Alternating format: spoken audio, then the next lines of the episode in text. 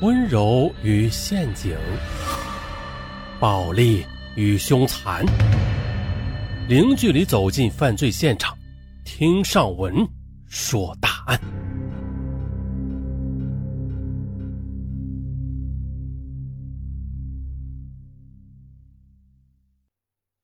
年仅七岁的爱子在医院拔除一颗滞留的乳牙后，出现抽搐的症状，随后。他被相继的转往两家医院救治，花费了二十余万元的医疗费，而最后竟停止了呼吸。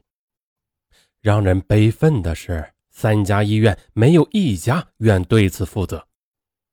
悲愤的父亲叶健康，他将自己的姓名改成了叶建任，任是任务的任。他发誓，余生最大的任务就是追寻儿子的死因。为此。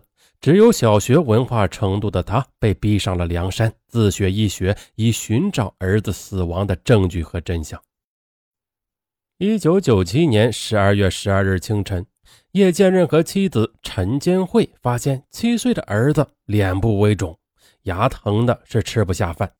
叶剑任急忙的让妻子带儿子去看医生。叶剑任的一家呀，是住在郑州市中原区桐柏北路。夫妻俩呢，经营着一家鞋业批发店。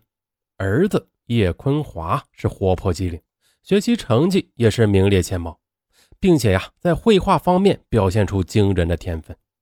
五岁时，一幅《我爱我家》获得郑州市幼儿书画比赛一等奖。上午十点，陈坚慧带儿子来到郑州三棉公司职工医院，医生检查后告诉陈坚慧。孩子呢，换牙的时候有一颗乳牙滞留，这样就导致新恒牙长不出来，得拔掉的。这时候啊，儿子叶坤华他认真的问医生：“叔叔，是不是新牙和旧牙在我嘴里打架呀？所以我就牙疼了。”哈哈哎呀，妈妈和医生啊一听都乐了。接下来。医生在坤华的牙龈周围进行了表面麻醉后，便用手术钳将他的左下颚中的乳牙顺利的拔出。观察了约三十分钟后，未见异常，陈坚慧便带着儿子回了家。孰料当晚叶坤华哭着说牙疼的是更厉害了。陈坚慧以为是麻药过去的正常现象，便安慰了儿子几句。可是呀，晚上十点。叶坤华突然出现了抽搐和点头的症状，脸色发红，牙龈不断的出血。叶剑任夫妇把儿子连忙的送到了郑州市中心医院，可是呢，因拔牙时医生未记病历，中心医院便以无法断定病情为由，只进行了常规的输液抗菌素消炎，让其回家观察。叶剑任呢，只好带着儿子回了家。当晚。儿子脸部发红发肿，抽搐是更为的严重了。为了控制情绪烦躁的儿子，叶剑任和妻子轮流抱着他哄他入睡。好不容易熬到了天亮，叶坤华的病情却丝毫没有好转。叶剑任夫妇第二天便来到了郑州市中心医院，但医生仍然是无法判断病情，最后以抽动秽语综合症为由。开具了氟克定醇零点幺五克剂量的口服药等药物，让他们回家服用。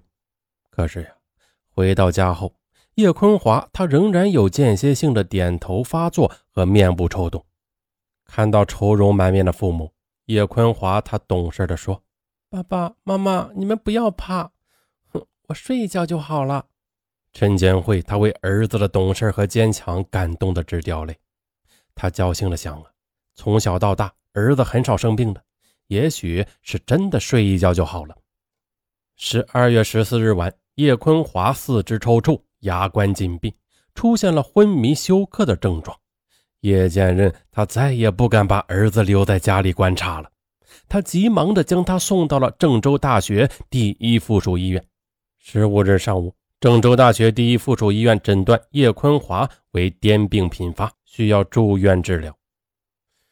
医生的诊断让叶建华是大惑不解，儿子没有癫痫病史啊，但是呢，救孩子要紧，他们急忙办了住院手续。医生把叶坤华的气管切开，并且做了脑部 CT，最终结论是颅脑未见病症。陈建辉的心里，他不由得有一种不祥的预感。十六日上午十时，第四瓶安定针还未滴完的时候，叶坤华的角膜和睫毛反射已经消失了。就在十七日凌晨三点左右，他停止了呼吸。医生紧张地抢救了一夜，才最终的让他恢复了微弱的呼吸。可此时呢，叶坤华他双眼失明，全身不能动弹，已经成为只能靠流食维持生命的植物人。